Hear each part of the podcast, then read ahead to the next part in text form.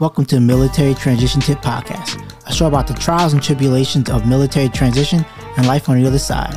We counter fear and uncertainty with healthy conversations and information. So, Awesome. yeah. So you guys can share it with no one or share it with everybody. Who knows? All right. Hey, what's going on, guys? Uh, Military Transition Tip Podcast here again. I'm Johnny Jones, and I'm in the studio with Alex Hey, I just finished the exam. and Cullen. Hey, I just finished watching hockey. Nice.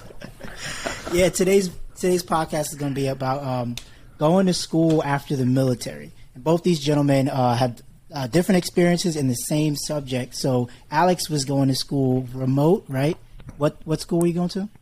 I'm currently going to Arizona State on their online program. And Cullen, you went to. Radford University for physics, and I graduated in 2019. And uh, Cullen, you were uh, reservist during the time, correct? Yeah, that's correct. Uh, about a month after I got out, uh, it didn't take very long for the prior service recruiter to hit me up and let me know about the um, IMA program that the Marines and the Army offers, um, individual mobilized augmentee, and that allowed me to be part of a reserve unit.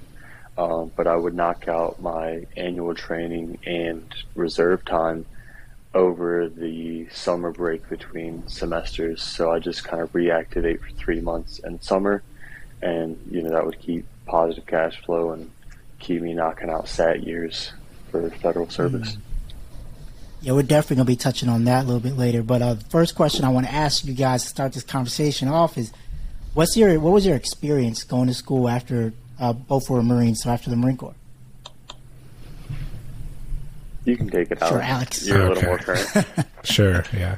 So, um, I got out in uh, 2016, and I just started immediately working.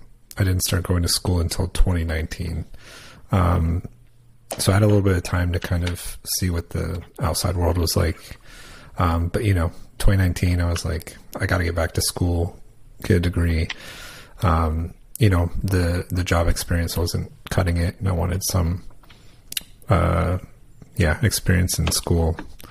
Um, and then the pandemic happened. I mean, which was good and bad for going to school, but um, yeah, I mean, it's it's a tough experience um, juggling work and school. If if that's something that you decide to do versus going full time, um, I think you really have to be ready to be on most of the time and and prioritize uh, certain tasks and just stick with it because it's a, it's a long ride. You know, the average person going part time to school finishes in four to six years, and I think some people, and and especially families, if if you have a family, may not be prepared for that amount of commitment. Um, so yeah, it's it's definitely something to think about uh, when you're when you're just starting. Cool.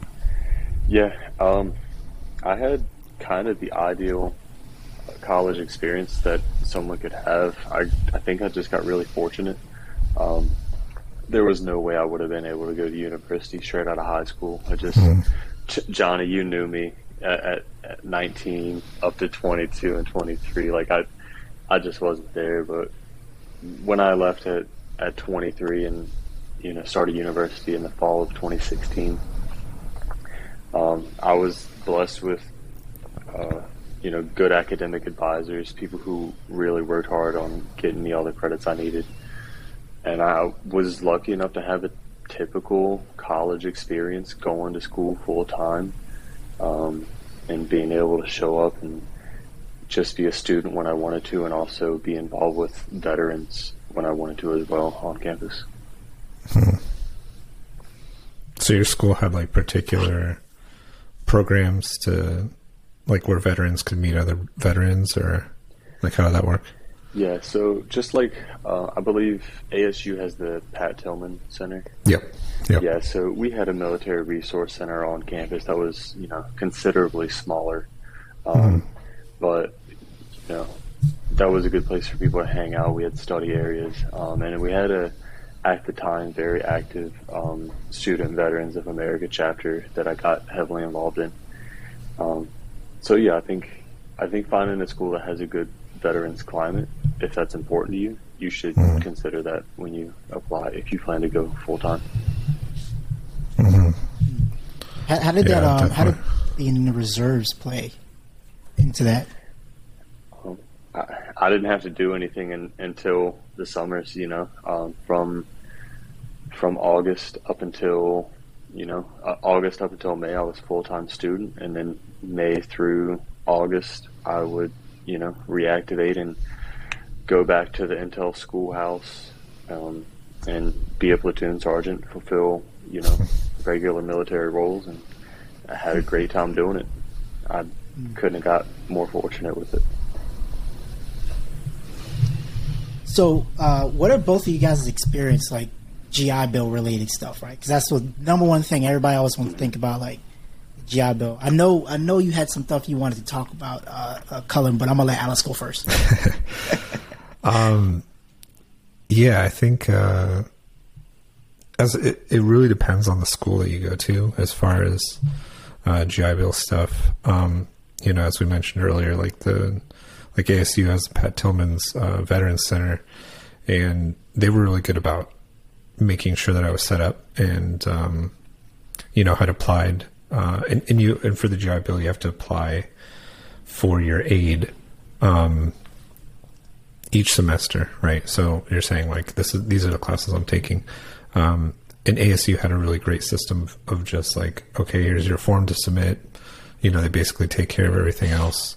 Um, yeah, I haven't had any issues so far. Um, I think the one thing people have to think about with the GI Bill um, that that I didn't recognize at first was the the way that the GI Bill works is like it's broken down by months, right? They tell you, oh, you got this big bulk of time that you you are allowed to use, but it's like months of of time that you have, and you can take one class in that month, or you can take three classes in that semester, or whatever. Um, it doesn't matter. They're going to pay for that time. So if you stretch it out and you're taking one class like a semester, you're going to waste all your t- your GI Bill money like going super slow, and you might run out and have to apply for an extension. Um, so so yeah, that, that was something I didn't recognize at the very beginning. You know, I thought like, oh, it's it's just per semester. You know, they're going to pay until I'm done with my degree. But no, you have to really think about that. Yeah. Oh man, for the GI Bill, where to start? Um, um, so the standard GI Bill is, is Chapter 33, and you get 36 months of benefits. Um, and a hmm. typical, I, am going to speak to the typical, at least for now, the typical, um, you know, full time student on campus. Uh, an academic year is seven months. So if you take the 36 months of benefits and you divide it by the seven months in your typical academic year, you get five years of education, um, which is great. And then there's a remainder of 0.14 where, you know, if the officials at your school know what they're doing, they can probably get you another semester out of that as long as you have one day left on the GI Bill. You're good to get some time. But really, five years of of full time education is great. And if you're taking that 12 credit um, minimum to be able to receive, you know, your full BAH for that area, mm-hmm. you know, you can you can live and you can survive.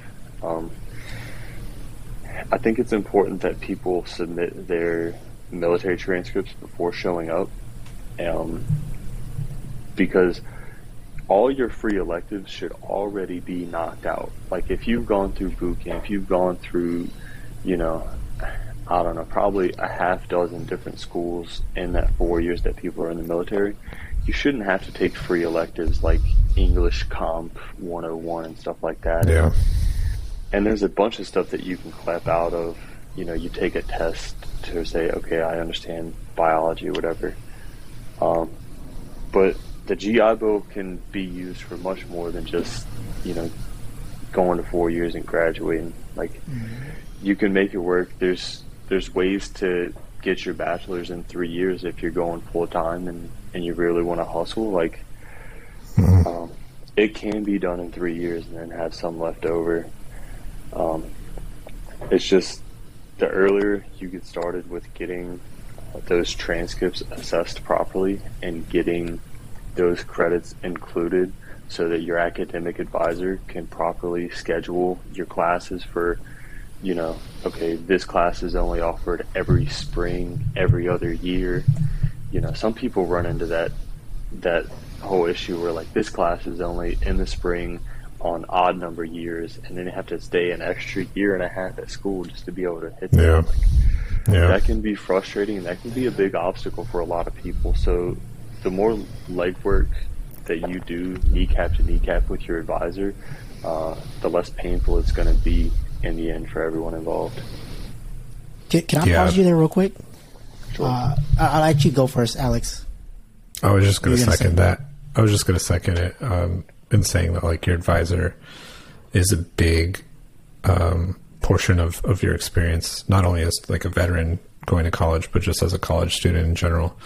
Um, you know, they can really they they have knowledge of the semesters and the classes and and what the roster looks like. And I mean, it can get confusing trying to plan your schedule out by yourself and using some some universities will have like an automated um, kind of scheduling or, or course log that kind of takes you through what your major needs.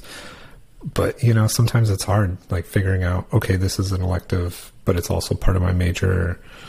Like, you know, where does that fit in terms of my credit hours? And yeah, so so having an advisor particularly one that's more well versed with with veterans uh, affairs. And um, yeah, if, if the the resource center or or office has particular advisors that they recommend, like I would try them. And and always remember, you can change your advisor if you don't like who you have. It doesn't. You're not set on this person forever. So so, uh, Chavis, you had said something that I really want to uh, get both of you guys' opinion on uh, since you are on different you know, types of uh, education uh, with mm-hmm. remote and, and, brick and mortar. Um, BAH, you mentioned get that BAH for your area. I know that the GI Bill, Chapter 33, has uh, different rules for remote and uh, mm-hmm. you know brick and mortar schools. I would like you guys, if you can both touch on that real quick, the difference between the two. At least your experience with it. Yeah. Um, so ASU for their online program has um, an A and B semester per full traditional semester. So, like, say you're in the spring semester, you have an A, spring A, and a spring B. Um, and if you're taking, uh, you know, two classes in the spring and two classes in the in spring A and two classes in spring B, that's considered full time, right? That's twelve credits for um, online. But even if you're full time going online, you're not going to get the full amount that you would doing brick and mortar. You're going to get the, I believe, and anybody can correct me if I'm wrong. Um, I believe E5 rate uh, at the national average, and I believe my payment going full time comes out to about 800 to 900. I know it's changed recently. So yeah, it's it's lower if you're going online. Um, I don't know what the brick and mortar rates are. Yeah, the brick and mortar rate is is the same as it would be for wherever the zip code that the mm-hmm. university mm. is in. Um, and you know, most people are typically going to live pretty close to the school they're going to, um, and some people don't. The thing is, you only need to attend uh, one class per week in person to be able to qualify for that full time BAH. Um, I don't new. Um, to my knowledge, as long as I've been involved with it, that's how it's been. Um, okay. As long as you show up once, you're you're good. So some people, you know, could live three or four hours away, and then they just show hmm. up they just show up, you know, to that one in-person class each week, um, or they you know they show up to one and then they work out an agreement with the professor. You know, right? Uh, you know, I, I, it's not the easiest way, but if if that's what someone choo- chooses to do and that's what they decide Mm. works best for them, go for it, man. Like this is this is kind of the one time in a lot of people, not the one time, the first time in a lot of people's, you know, adult lives where they get real flexibility to make decisions about how their day to day life goes. And bro, Yeah. if if one of those day to days involves you driving four hours to go to freaking paleontology class and study about dinosaurs, man, go for it, They're just paying for your gas at that point. to be Yeah, right at that point. right? What um what made you choose to go uh, on campus brick and mortar versus online? Like what was that decision like for you? Oh man, I'm I'm a terrible student. I'm a terrible student, um, and I, I I just knew that I'd be able to engage with the material and uh, be able to learn directly from the professors a little bit better. Mm.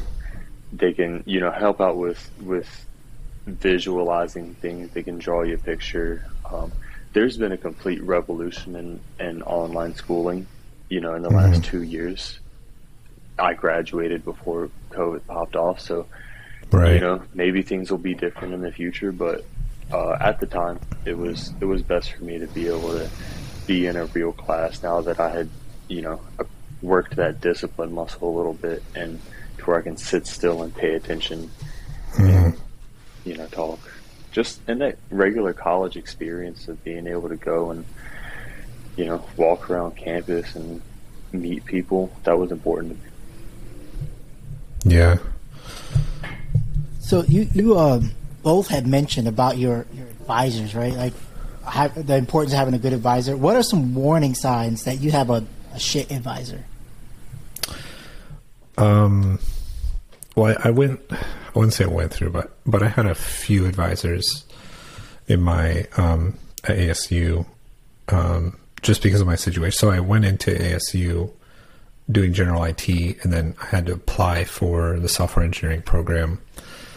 Um, so in that, I had a couple, but I wouldn't say that anybody in particular was bad. But I've heard stories from other students. Um, just saying like the communication is really key um, and and you can tell if somebody's really involved uh, or if you're just like another you know student to them right? Like not not to say that anybody should get preferential treatment you know but but veterans have maybe a few other particularities surrounding just the complexity of you know the financial aid and and you know as Cullen was saying like bringing in your your um, you know experience from from the military as credits to be applied to your um, courses. So like you know just just having somebody maybe be like oh you know just take these classes you're fine and then kind of you know giving you five minutes out of their day.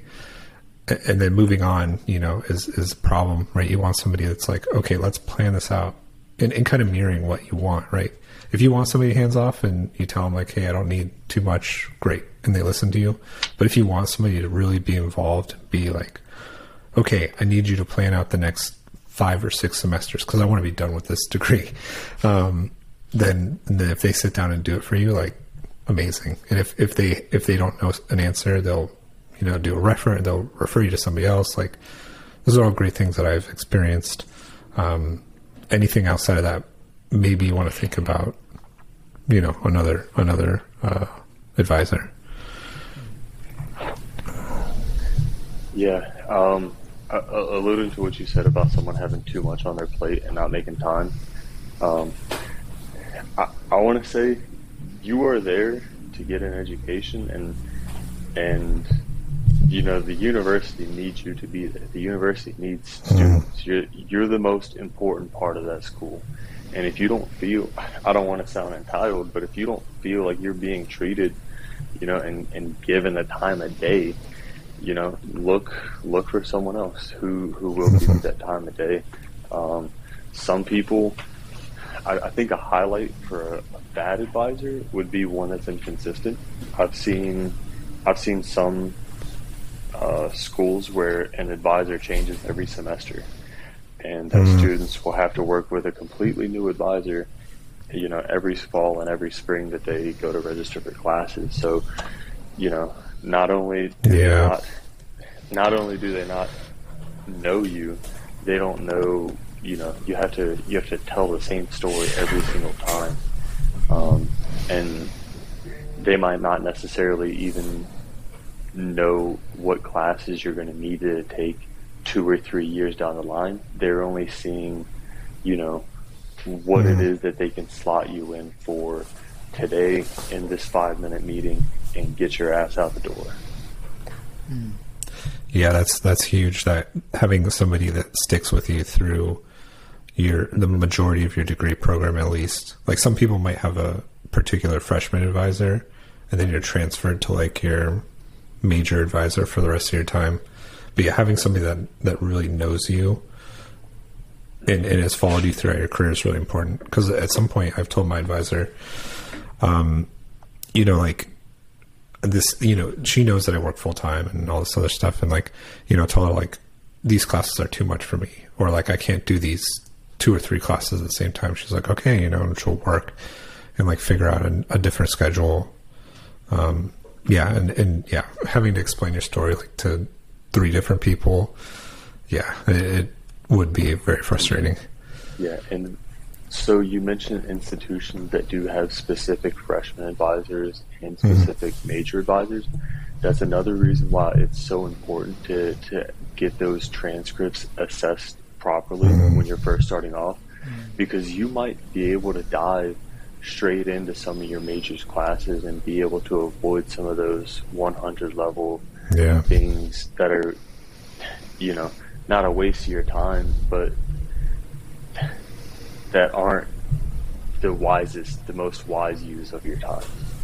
You know, Yeah, yeah, especially with with the GI Bill, like you just don't want to be dropping money on, especially if like you, if you're a tech or or you know science or STEM major, whatever, and you're like, oh, I got to take, um, yeah, English, uh, I got to take. Uh, yeah, some some random class, uh, culture class. But not to say that those aren't important, but but yeah, I mean, if you're there for your major, like you you know, you took Corporal's course, okay, great, great. You, can, you don't have to do any writing.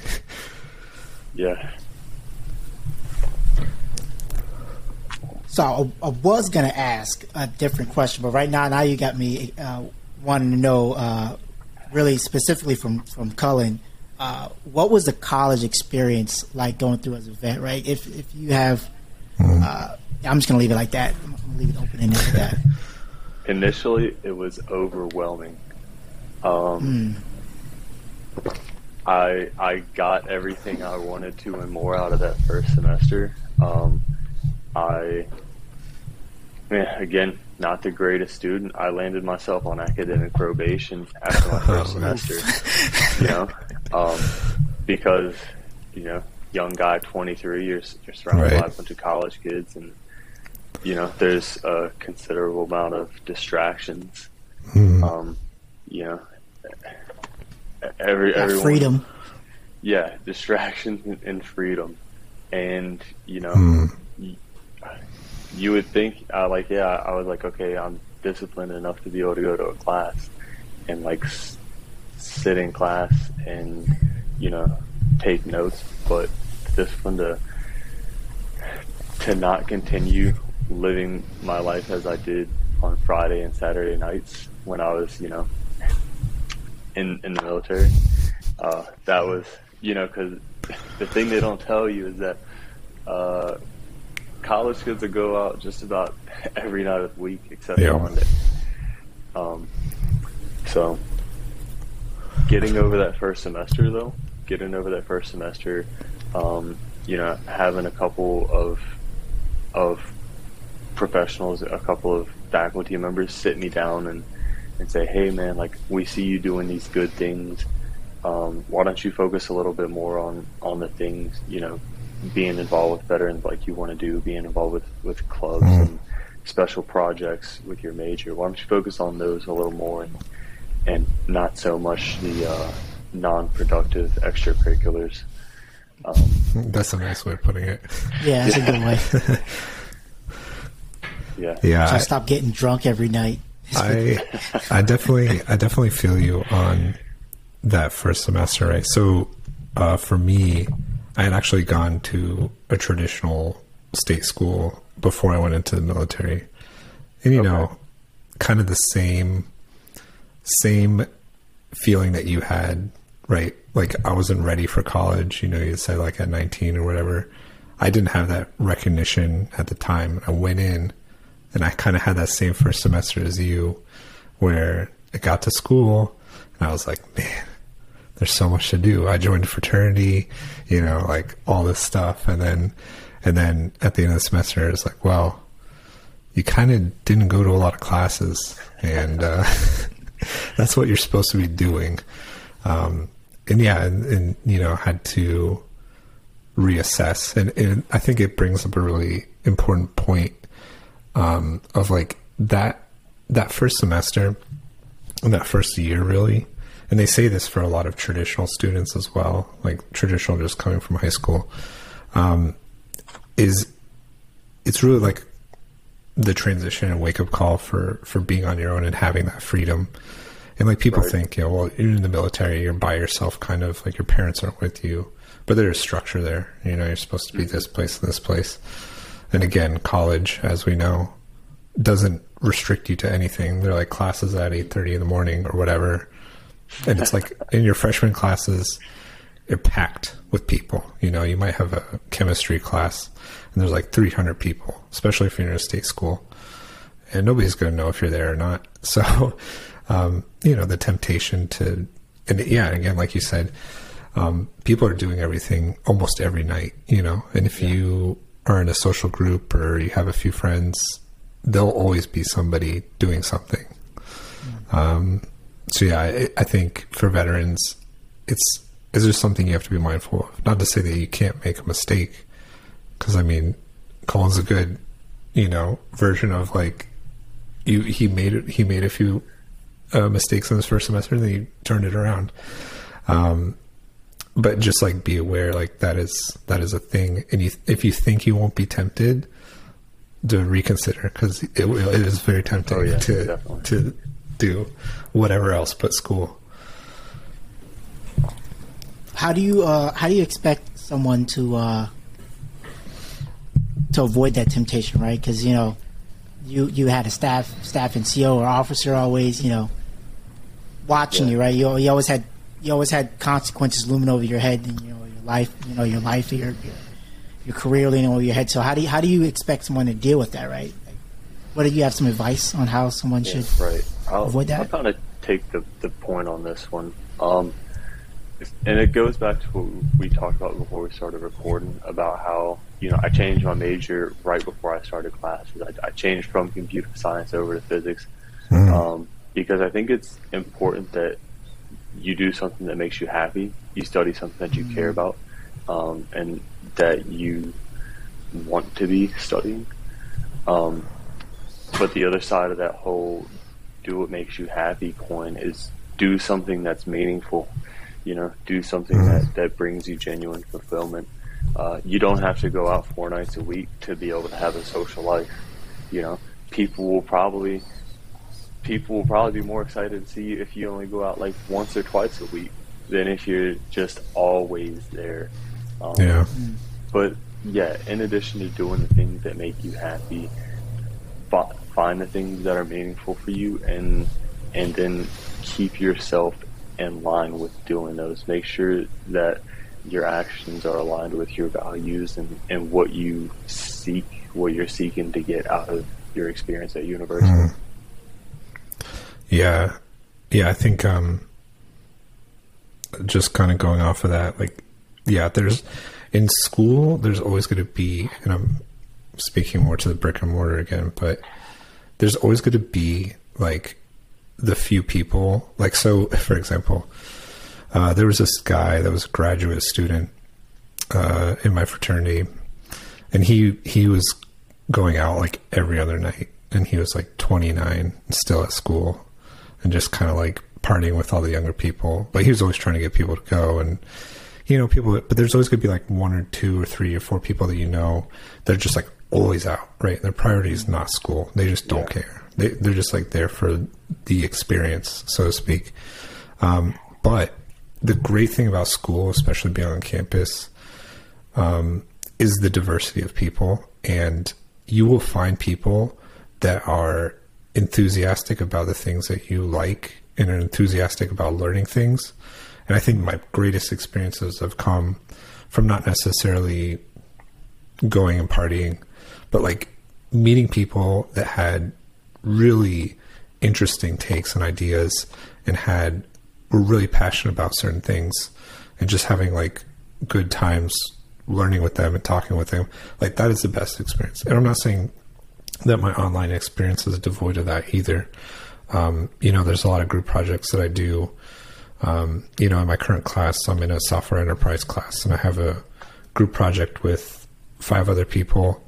Um, one of them is a software engineer like I am professionally, and you know, just being able to share that experience with those people that are serious about their education um, is really important. And you know, like your parents said, kind of like the friends that you keep influence you in a specific way and get you to do things or don't do things. I mean, that shit's true. I mean, yeah. you know, like the, you hang around the people that are in the clubs and are really involved in school, and it's cool. Like you, f- you find that it's cool to do those things too, and you won't be as tempted um, and feel as tempted to like go out because they'll be like, hey, well, we're going to study, but then like tomorrow we're going to do something because we've made the time, you know, we've planned it out. Like that balance is the best part. I feel it can be risky too, like what you just said. Mm-hmm. Uh, not not what you said is risky, but like um, partying and, and, and, wilding out while you're in school, uh, especially if you come from like if you join the military to pay for college, and like say like many other people, uh, their family may not have the, the, money to pay for college, and you mm. don't want to get a, uh, a loan, right? You're you're essentially wasting money if you waste a year, a semester, however long, you know, wasting money that you may not be able to get back. And uh, I think I think um, maybe being older will help with that, but it may not necessarily. You said some 29 year old was still yeah. cool, so uh, yeah, that that may not hold true all the time. That's but, uh, maturity. That's maturity. You know, that guy that guy might have spent, you know, the time from when he left high school up until being in grad school, all you know, and he's never known any, maybe never knew anything other than being in school. Mm-hmm. You know, mm. if you've been in school your whole life and you're almost thirty, you know, that's all you know. know. Mm-hmm. I mean, it's like the afraid to leave the box and I think that like, isn't that like National Lampoon? Yeah, yeah exactly. there it is, Van Wilder. There you. And like I think the same thing happens for when you're in the military too, right? There's a structure there, and you feel like I could keep doing this, and like this yeah. the safety of like, you know, you grew up with it. You know, you're gonna get a paycheck. You have people that you know. It's a, I mean, if you're in a branch, like it's very small, you'll run into the same people eventually. Um, yeah, I mean the transition is always the hardest part. Oh man, yeah. People people don't um, give the stock to the decision to leave that they do. They assume just like, oh, my decision to leave the, the military is so easy, right? But it's not an easy choice, especially mm-hmm. when you go into the unknown and you know, unknown in school and stuff like that. So yeah, I think you're right there. Something I do want to add that that I, I didn't think of initially when this question came up, but I am now is the things that kept me accountable um, was I actually got like a little job on campus. Hmm. Um, for people who are using GI Bill benefits, uh, you can participate in something called a work study program. Um, and a work study program is, um, you know, if, if there's a VA related role at the university or like a nearby VA facility that you could work at, um, you can join that work study program. You get mm-hmm. paid, you know, minimum wage seven twenty five, but it's not taxed. You know, it, nice. it pays it pays kind of just like your GI Bill does, where um, you know it's it's flat and it can't be touched by taxes. But when I started that work study program and I began working at the Military Resource Center on campus, you know, I kind of had somewhere to be. I had people that counted on me. I had a ship to show up to. mm-hmm. um, and and that really kind of brought me into the fold of like the veterans community on campus and and being more involved. Yeah, yeah, that that is a good point. Yeah, I mean having setting like small segments of structure into your day or into your routine really do help. Yeah. I mean, for me, that's kind of for my online program that I take now, the structure is the stuff that's surrounding it. Like I work, you know, full time and, um, I just know that the time at night is the time that I'm going to school and doing projects and stuff. But, but yeah, being on, but, and then also, like you said, like, you know, being accountable to other people, but also like getting to meet other people that may be in a similar situation, getting to work, you know, with other veterans, um, could definitely help some people for sure. How do you both of y'all balance work, work and school? um, I, my wife is very generous.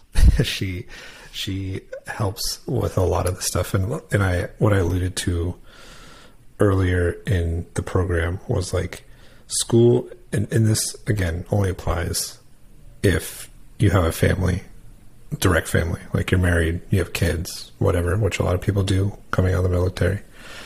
Um, school is not only a, time sink and investment for you, it's a sacrifice and a time sink investment for the people that are around you, especially if you're going online and, and doing, uh, or you're doing school and work. You know, my work days look like 15, 16 hours, right? Because I'm school all, or work all day and then school. So you really got to have that conversation with your partner and determine ahead of time, like, is this, is this, can we do this? Because you can't just start school and then after a year be like, ah, you know, and then like two years later be like, I want to do it again. And then you have to have the conversation again. You know, where are we in life? Can we do this? Um, you really have to be like, look, this is going to be a chunk of our life where we're doing this, and like, we got to be ready for it. You know, and and especially if you want to succeed. Um, yeah, you, I've heard of people that have like three kids. They're married. They got a full time job, and they're getting through part time yeah. school, but they're not doing great. They're just like blowing through the classes because they're like, I'm just trying to get this done and get a degree. Yeah. Um, but there's people, you know, that have more intense majors and, and really want to learn. And for me, I want to learn the things that I'm going through, right, that I'm studying. Um, so yeah, it requires a lot of planning up front and, and a lot of communication if you have a partner. If you're single, still, I mean, you have to set expectations with your friends and other people uh, that you're close with. So, yeah, that's for me. Yeah, so I'll say continuously reevaluating uh, that mm-hmm. balance and, and how it's working out for you. Um, and in addition to that, being selfish because um, at the end of the day, it's your life and you should not do something that you wake up every day and dread. You shouldn't do something that you put off until the end of each day because you just hate doing it so much. Um, so if you if you're continuously reevaluating, I think you know at midterms and, and definitely at the end of each semester, you know, looking back on on your performance and how you felt, and then looking forward to see what things you can improve upon. And uh, man, or maybe you think you're doing fine and you're like, all right, let's just, you know, let's keep the mass heading in this direction. Um, yeah. I, yeah, I, I, don't know how to make it sound not selfish, but at the end of the day, at the end of the day, this is a big decision that you've that you've you know decided to undertake, and mm-hmm. you don't don't let anybody get in the way of that. Um, if you're if you're single, uh, you know, if you got a family, you have to make a family. Of course, you have to make sacrifices. Mm. Um, but you know, the decision that you make, the, the program of study you go through, is is going to have a big impact on your career trajectory, especially if you're if you're working full time. if you're working full time, you could go you could go to school, you go get your master's or something for something for a completely different industry. And then once you finish up that degree, you know, you walk into the office and say, Hey guys, I'm about to make a big pivot into a completely new industry and uh, you know, it, has been great being here, but I'm gonna go I'm gonna go chase my dreams. Mm. Yeah, I think that's a good way to push through the hard times. Is remembering and reminding yourself of your goal, right? Your goal is to, you know, is to whatever you define it to be. You know, get the degrees, you can get a job or get a promotion or pivot into a new field. I think uh, sometimes the, the, the, pain in the ass that school can be can get in the way of uh, can kind of blind you a little bit to your your final goal, especially when you're thinking in the moment. Yeah. Yeah, I think it, it, it can get kind of hard, especially if you're in the middle of your program, like say a couple years have passed. I think you know, there's very few undertakings that we like set aside. Like we're gonna be like, oh, I'm not gonna see the fruit of this labor for like four years. Like you, you don't want to think about the whole progression and like time it's gonna take. Um, but yeah, that's why it's important. Like Cullen was saying, like how it has to be your thing, and you really have to like want to do it like be like this is this is not for anybody else like this is my education my growth as as a person or a professional or whatever and uh you know i'm not doing it for xyz thing uh yeah it, it's a hard to recognize i think it takes a long time to develop that mindset right yeah and i think we've we've kind of for the most part been talking about people going to a typical like four year institution or uh, attaining mm-hmm. some sort of like a bachelor's degree and master's. But man, to the guys who are listening to this, if you're like if you're just getting out of your first four or your first eight, like the GI Bill is accepted in a multitude of places that that you might not have heard of, like while going through your transition program. Like I, I've got a couple things listed off, like culinary school, um, you can get I don't know certificates and and like outdoor recreation schools where you teach where you eventually teach people survival skills or you know become a master scuba diver or learn how to run a hmm. fishing charter you know pilot's if you don't license. want to yeah like a, a pilot's license um, man there's uh, one school in particular uh, Rocky Mountain College in Montana um, you know, they're a Part 141 flight school, but what makes them unique is that um, they cover all of the all of your hours, um, as far as I know. So you don't have to pay additional costs and fees associated with like getting seat time in the plane, like because the university already owns the plane and it's not like contracted through a local flight school. Uh, because the planes are owned by the university, the flight hours are covered by the GI Bill, which is a huge, nice. huge expense that you don't have to worry yeah. about. And you know, for the people who don't want to go to school for something like I, don't know, I don't know, chemistry or, or database engineering or something like that, or you know, consider something that you could maybe start a business with afterwards. You know, consider you know learning about marksmanship and firearms something like that to where you know you could go on and, and start a business and create something that that you genuinely care about that you're not going to find in that typical four-year institution. Um, there's a ton of possibilities out there. You just got to look. Yeah, there, there's. I'm going to have a podcast about this one specifically, but like the SkillBridge program as well. Mm-hmm. Um, uh, listeners may know that I went through the Microsoft SkillBridge, and that that at the time was covered by the job, but now it's uh, covered by Microsoft, but like there, there's a lot of things like that too. That if you don't want to go through a traditional school, that yeah. there's a lot of mm-hmm. opportunities mm-hmm. like that as well. Yeah, before before going deciding on my degree, I looked at different programs, and there was, you know, like boot camps and stuff that you could apply your GI Bill to for for coding or programming.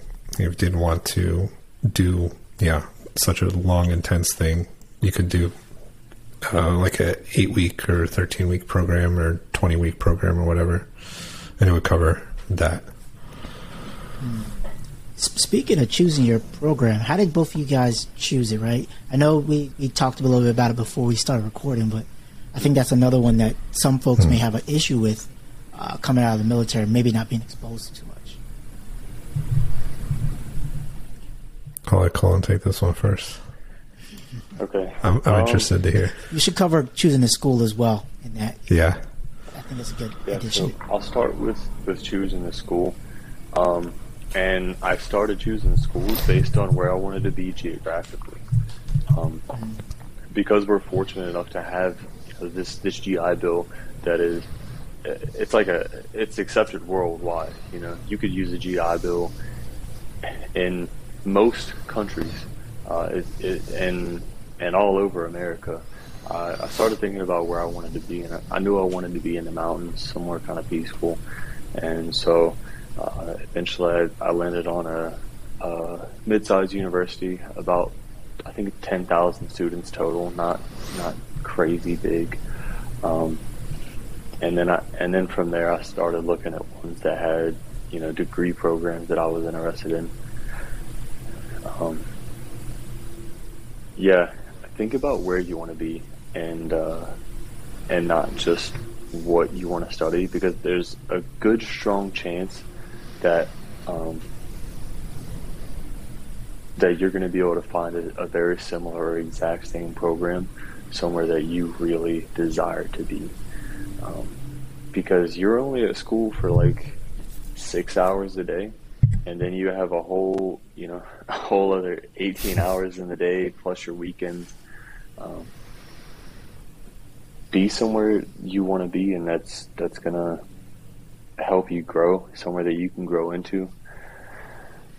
And then from there narrowing it down to programs of study. Again something that you you got to have some passion for it at least in my opinion. I, I can't advise someone to go out there and get a degree purely based on money. You can be successful and you can you can earn a lot doing that you know but I don't know if, if your dream is to be a film director or to learn how to paint or or you want to cook you better find a good film school or a good culinary school and go for that. Um, yeah. Yeah choose, choose something that you could see yourself doing for the rest of your life because uh, there's a good chance you might end up doing that. Is that that play into your decision for your program, you personally?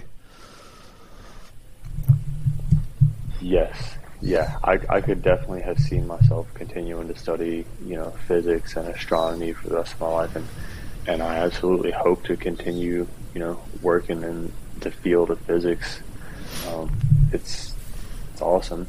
Uh, I guess the question is like, how did you how did you become passionate about like what attracted to to you in the first place? I had always held a genuine interest in, in the physical sciences, not so much like, uh, yeah, and, and physics in particular. Not like, not to make it about me, but like specifically, like, I'd, you know, go to bookstores and libraries and look up cross sections of, of planes and stuff like that and, and, you know, get books on astronomy and read, you know, the, the titans of, of physics literature uh, for fun. I, I don't know, and so I, again, I, I hate making it about me. I, I want other people to like know what they can get out of this. But um, Right. yeah, if there's something, if there's something that you liked or enjoyed when you were, you know, an adolescent or a young adult, don't be scared to go back and chase that.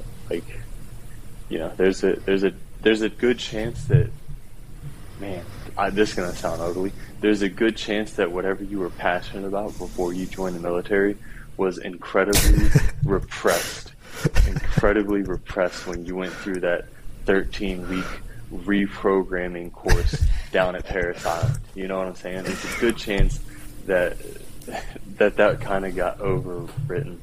Um, so you know, to those guys who are, who are wanting to get out, maybe use those last few months, that last year, to, to get out and, and explore and and try to reconnect with with the world and and where mm-hmm. you see yourself in it. Yeah, reprogramming is real. um, yeah. For for me, as far as choosing a school and a major, um, a bit of disclaimer. So you know, I mentioned earlier that had some problems going to school initially um, when I got out of high school. So whether you know or not, um, whether you like it or not, I should say, your academic history follows you. So my performance uh, for my original school was one of the only things that future schools, when I was making my decision in 2019, considered. So even though I had been in the industry for uh, three or four years at that point and had a lot of experience in the Marine Corps doing IT and other stuff, um, they didn't really care about that stuff. They wanted to see what my GPA was. So mm. that bad GPA was a consideration, um, and I didn't have a lot of options. Um, but I applied a lot of places. I was looking at a lot of online programs that were friendly for working professionals, and um, ASU had a had a great um, you know veterans presence, but it also had a very strong online presence even before COVID. Um, and and so you know they were willing to work with me um, and were willing to consider um, my accolades that were not attributed to my academic performance, even though I did have to submit my my uh, uh, classes and all that stuff.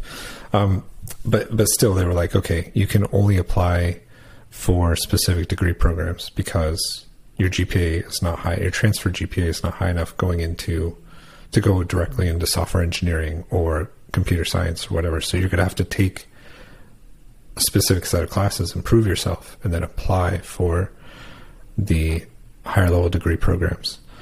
Um, and, and I went down that path in the first place. You know, I wanted to do software engineering um, because you know I'd gone to work for a f- for a few years and I'd I'd been teaching myself everything, and I had a lot of great mentors in uh, the you know in in my professional career so far. Um, I learned a lot, but I was hitting like a wall. I got hired as a DevOps engineer, um, but I knew I needed that extra push and I wanted to understand programming instead of trying to run the race myself and like figure it out as I'm going. Um, so that drove me to really push myself to get into the software engineering program. Um, and, and, yeah, so th- then for the next year and some change, I had to take all these classes that were just IT classes and other things math, a couple like a calc class and stuff like that to show that I could do it. And, you know, it goes back to our point of like, this has to be for you because you can't manufacture that motivation otherwise. Like, you can't, especially if you're going to work and stuff, like, you can put it on for a little bit, but if you don't really want it, at some point you're going to be like, why? Why am I trying to prove to myself or anybody else like that this that I need to do this thing? Um, but I wanted it. I got accepted into the software engineering program um, in 2020, and that's what I've been pursuing. I should be done in 2023. But you know, that's all just to say um, that you know everybody's experience is going to be different as far as what you know making that decision to go to school and you know for me when i got in the military i felt like I don't need school. You know, I had a job going straight out. I was like, this works. Like I can just work and get the experience I need professionally. Um, and you know, for those people that feel like it might be too late or they've worked for five years and whatever, it's not, you know, like you can go back to school at 35, 40, 27, whatever. It doesn't matter. Like I have people in my classes, yeah, that are, that are way older and decided they wanted to do something different and they're veterans and they you know they want to do software engineering and they've been doing something else they've been driving trucks or whatever um, it doesn't yeah it doesn't matter you know if that's what you want to do the the GI Bill and the right university will make it happen. Especially now that there's the forever GI Bill and it doesn't expire Yeah. compared to yeah before. Hey, so I have one last question for both of you guys before I let y'all go. I know it's late. Uh, did the military at all prepare you for your experience in school? I'll let you take it, Alex. The military. Uh, yeah. Yeah, in in a way, sure. Um, I think it's hard because a lot of us join the military when we're young, and I think a lot of there's a, a big portion of culture and a lot of personal opinions that conflate growing up with being in the military, and it's sometimes hard to tell what's attributed more to your success or to your growth as a person. I like to think in some ways the military did. I had a a, a positive experience in, in the Marine Corps. Yeah, there was times, but but for the most part, I felt um, it forced it forced me. Uh,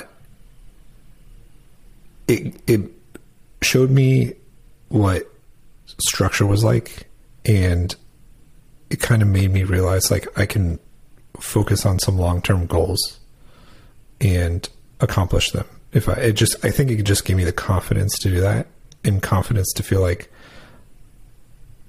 I have a directive that I that I want to do and I want to do it for me and I can do it.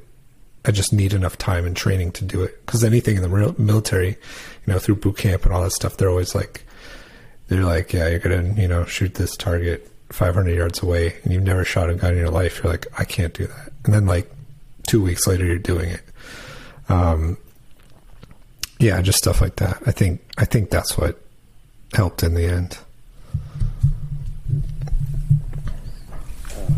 Can you repeat the question, Johnny? Did the did the military prepare you for your experience at school? And this is like this is like personal anecdotes. This is you, man. Did it prepare you? Uh, Did it prepare me for school? Absolutely not. Ooh, oh, expound on that, man. No. Um, I'm sure that this is not an isolated thing, but like many schools that I went to in the military, there was like a lot of hand holding, a lot of Hmm. track gap. There was uh, like, I don't know, you had to try to fail. That's true. Yeah. You know, you had because because everything in the military is, is you know, in, the branches things are geared toward like you will succeed. Success is the only option, and they've been doing it for so long. They found a formula. They found a formula to train people. They found a way to educate people and to get that knowledge that they need into their head. Um, and they're really, really good at doing that efficiently. Um, university is not the same way. um, sometimes, sometimes you'll go to a lecture, and I don't know, your professor might talk about something for a long time, and you're like, man, do I even need to know this? You know, so, someone asks a question, someone asks a question, they'll talk for 15, 20 minutes, you know, about some research that they did, you know, an assignment. And while while yes, it's great knowledge to have, it doesn't necessarily mean it's going to be on any kind of exam.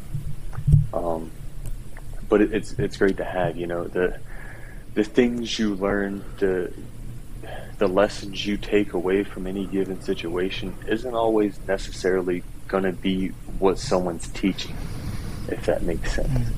You know, um, so to answer the question, no, it didn't prepare me. It did did the other things in the military prepare me for like being you know being a young adult being able to being able to get my feet underneath me in the real world much more than I did when I was 19 when I went in? Yes absolutely unequivocally so. Um, but you know just like I said in that first semester there was a lot of that I had to learn about being a student that the military didn't really help me out that you know no amount of TA that you take you know, no amount of, you know, one or two classes every semester that you're taking from a distance learning program could really prepare you for that, um, for that in-person instruction, you know, for those people who are going that route. Um, again, that is that is one man's experience. One person.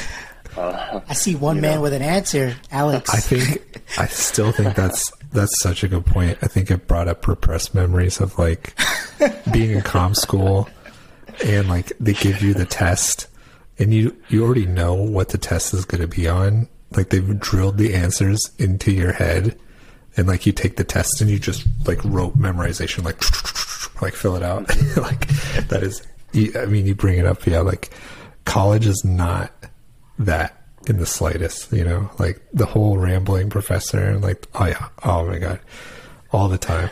and just, you just feel like, I think part of the feeling of uncertainty, like going into a test for the first time in your academic yeah. career in college is like something that you might be unfamiliar with if you're coming from the military. Just like, you know, the professor's like, here's, here's a study sheet and here's the concepts and you look at it, it's like a very basic concept that they covered but there's like no you know practice questions or like exam questions and you take the exam and it's like just a blank piece of paper and they're like okay write out this uh, proof. And you're like what the fuck what?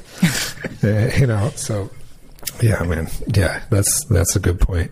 I didn't think about that until you said it.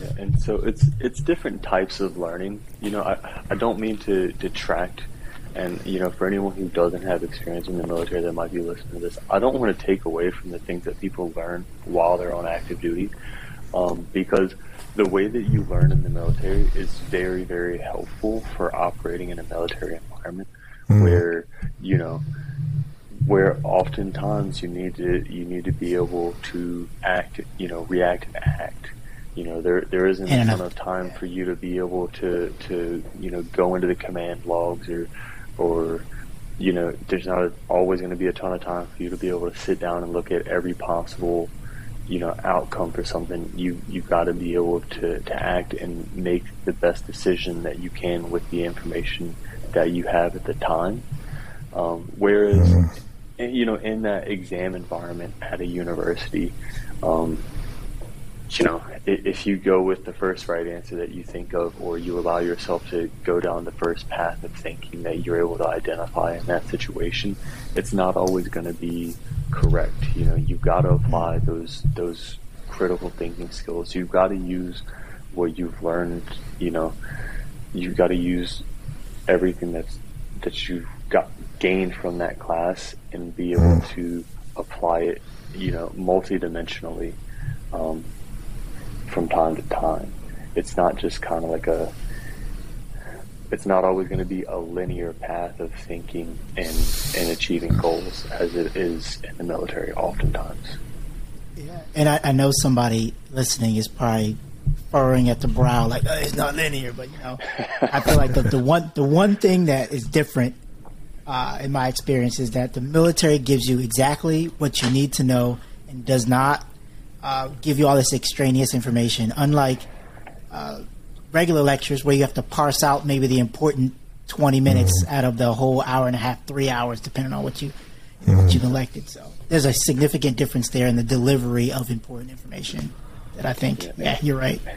The, so the last thing I have to add to that um, is is this is more likely the case for you know those junior enlisted folks, those people who are who are you know lance corporals, privates, you know young corporals, maybe young sergeants, who have not really had to go into those later PME schools or had to do you know that that higher level organizational thinking um, for you know for their troops and, and for their units. I'm I'm kind of strictly talking about you know those people who are getting out after their first four or five years and mm. and wanting to go to school because you know you you kind of ask did it prepare us as a 23 year old you know hot shot sergeant or so I thought no no right All right. Hey, well, I appreciate who out there drinking right now. Well, One of y'all wonder is drinking real loud. nah, I appreciate both of you guys uh, showing up. I know it was late, but this is a this is a, a great session. I think uh, there's a lot of good information here uh, for anybody that's thinking about school or even in school right now. You know, knowing that they're not the only one feeling the way that they may feel that uh, all three of us have felt. I know I didn't really talk about my experience in school, but nobody's here to listen to me talk. They hear me talk you got, every the, you got the most school experience out of all Ah, of we don't want to talk about that. But yeah, man. Uh, yeah, I appreciate both of you guys showing up, and I, I hope to have you guys on season two. This is uh, possibly Thanks. the last episode of season one. So thank y'all, and good night. Good night. Thanks for having me. As always, I'd like to thank you for listening. Don't forget to follow, review, and share the show with anybody who want to hear it. And don't forget to check out our YouTube, Military Transition Tips. Until next time, MTT out. Peace.